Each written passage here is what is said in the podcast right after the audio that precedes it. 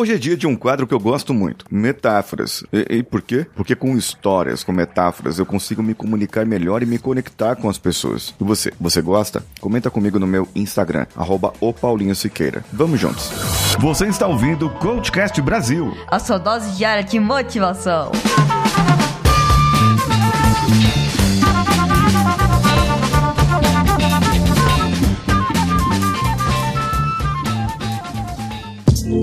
you.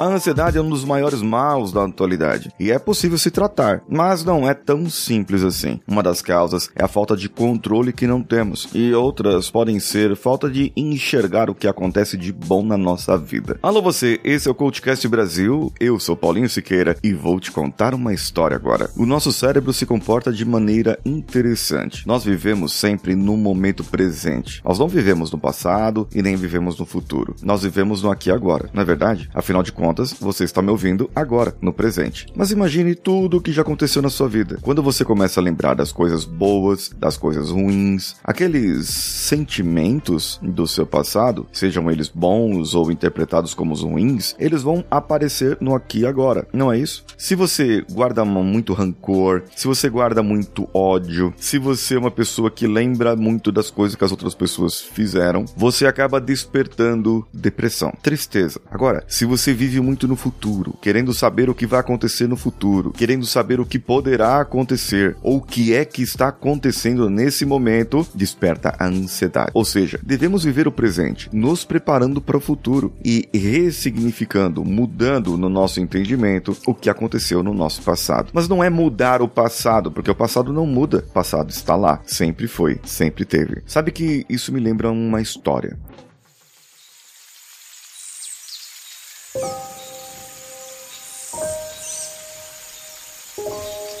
A história de uma floresta muito grande, muito vasta, muito bonita.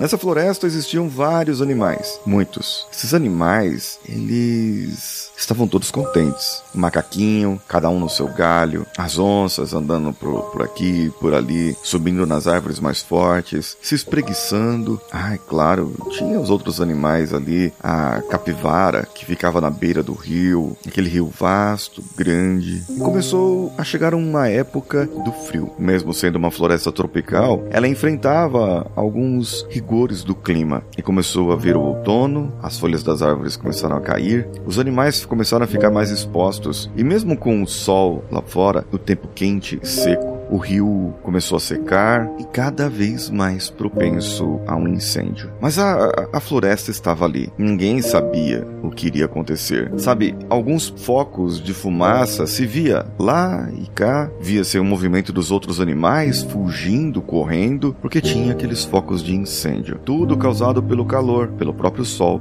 pela própria sequidão daquele momento. Os animais que se intocavam, que invernavam, começaram a procurar abrigo, procurar frutas, comidas para guardar, porque eles sabiam que não teriam por um momento. As árvores iam ainda demorar para voltar a dar frutos, para voltar a dar flores, para voltar no seu momento, mas eles sabiam que a vida ia mudar. Então, os animais correram para cá, correram para lá, fugiam dos incêndios que apareciam e eles buscavam sempre a beira do rio para se abrigar. Claro que a onça se aproveitava e se alimentava ali do que ela se alimenta, mas os outros animais sempre tentando fugir, sempre buscando a vida.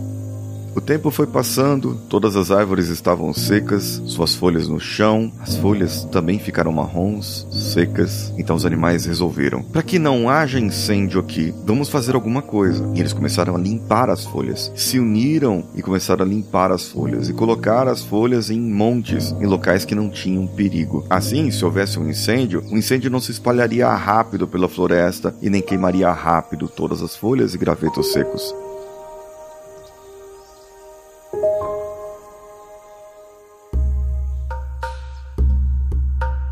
Bem, o tempo foi passando e de repente, um belo dia, veio uma chuva. Aquela chuva tão refrescante, tão gostosa, ao mesmo tempo geladinha, que o macaco olhou para cima e falou: "Ai, que bom.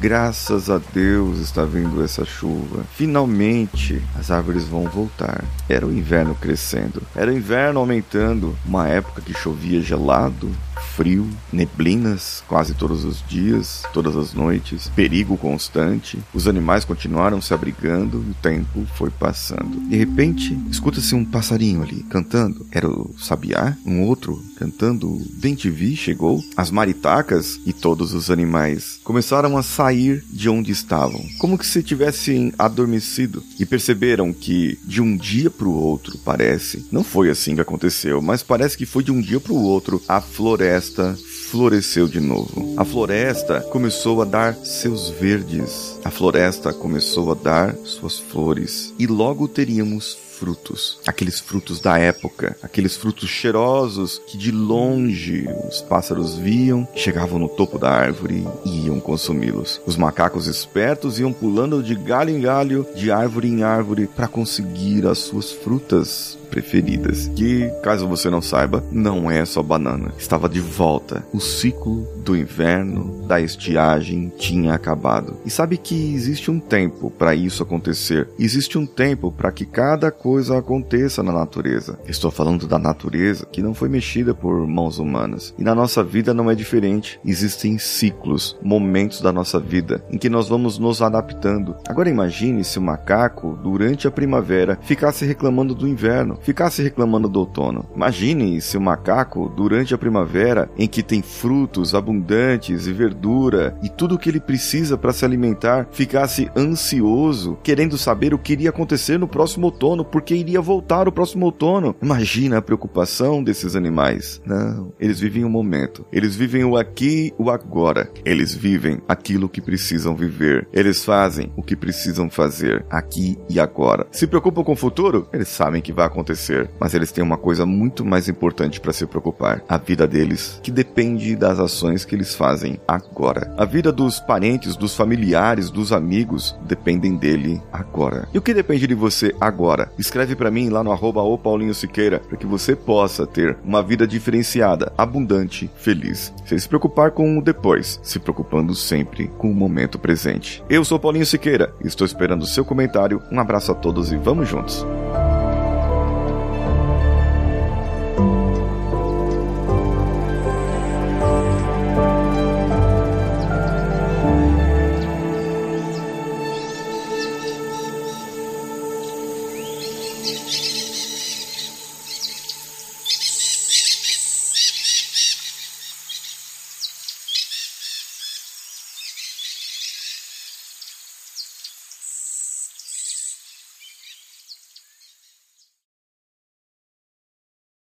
Esse podcast foi editado por Nativa Multimídia, dando alma ao seu podcast.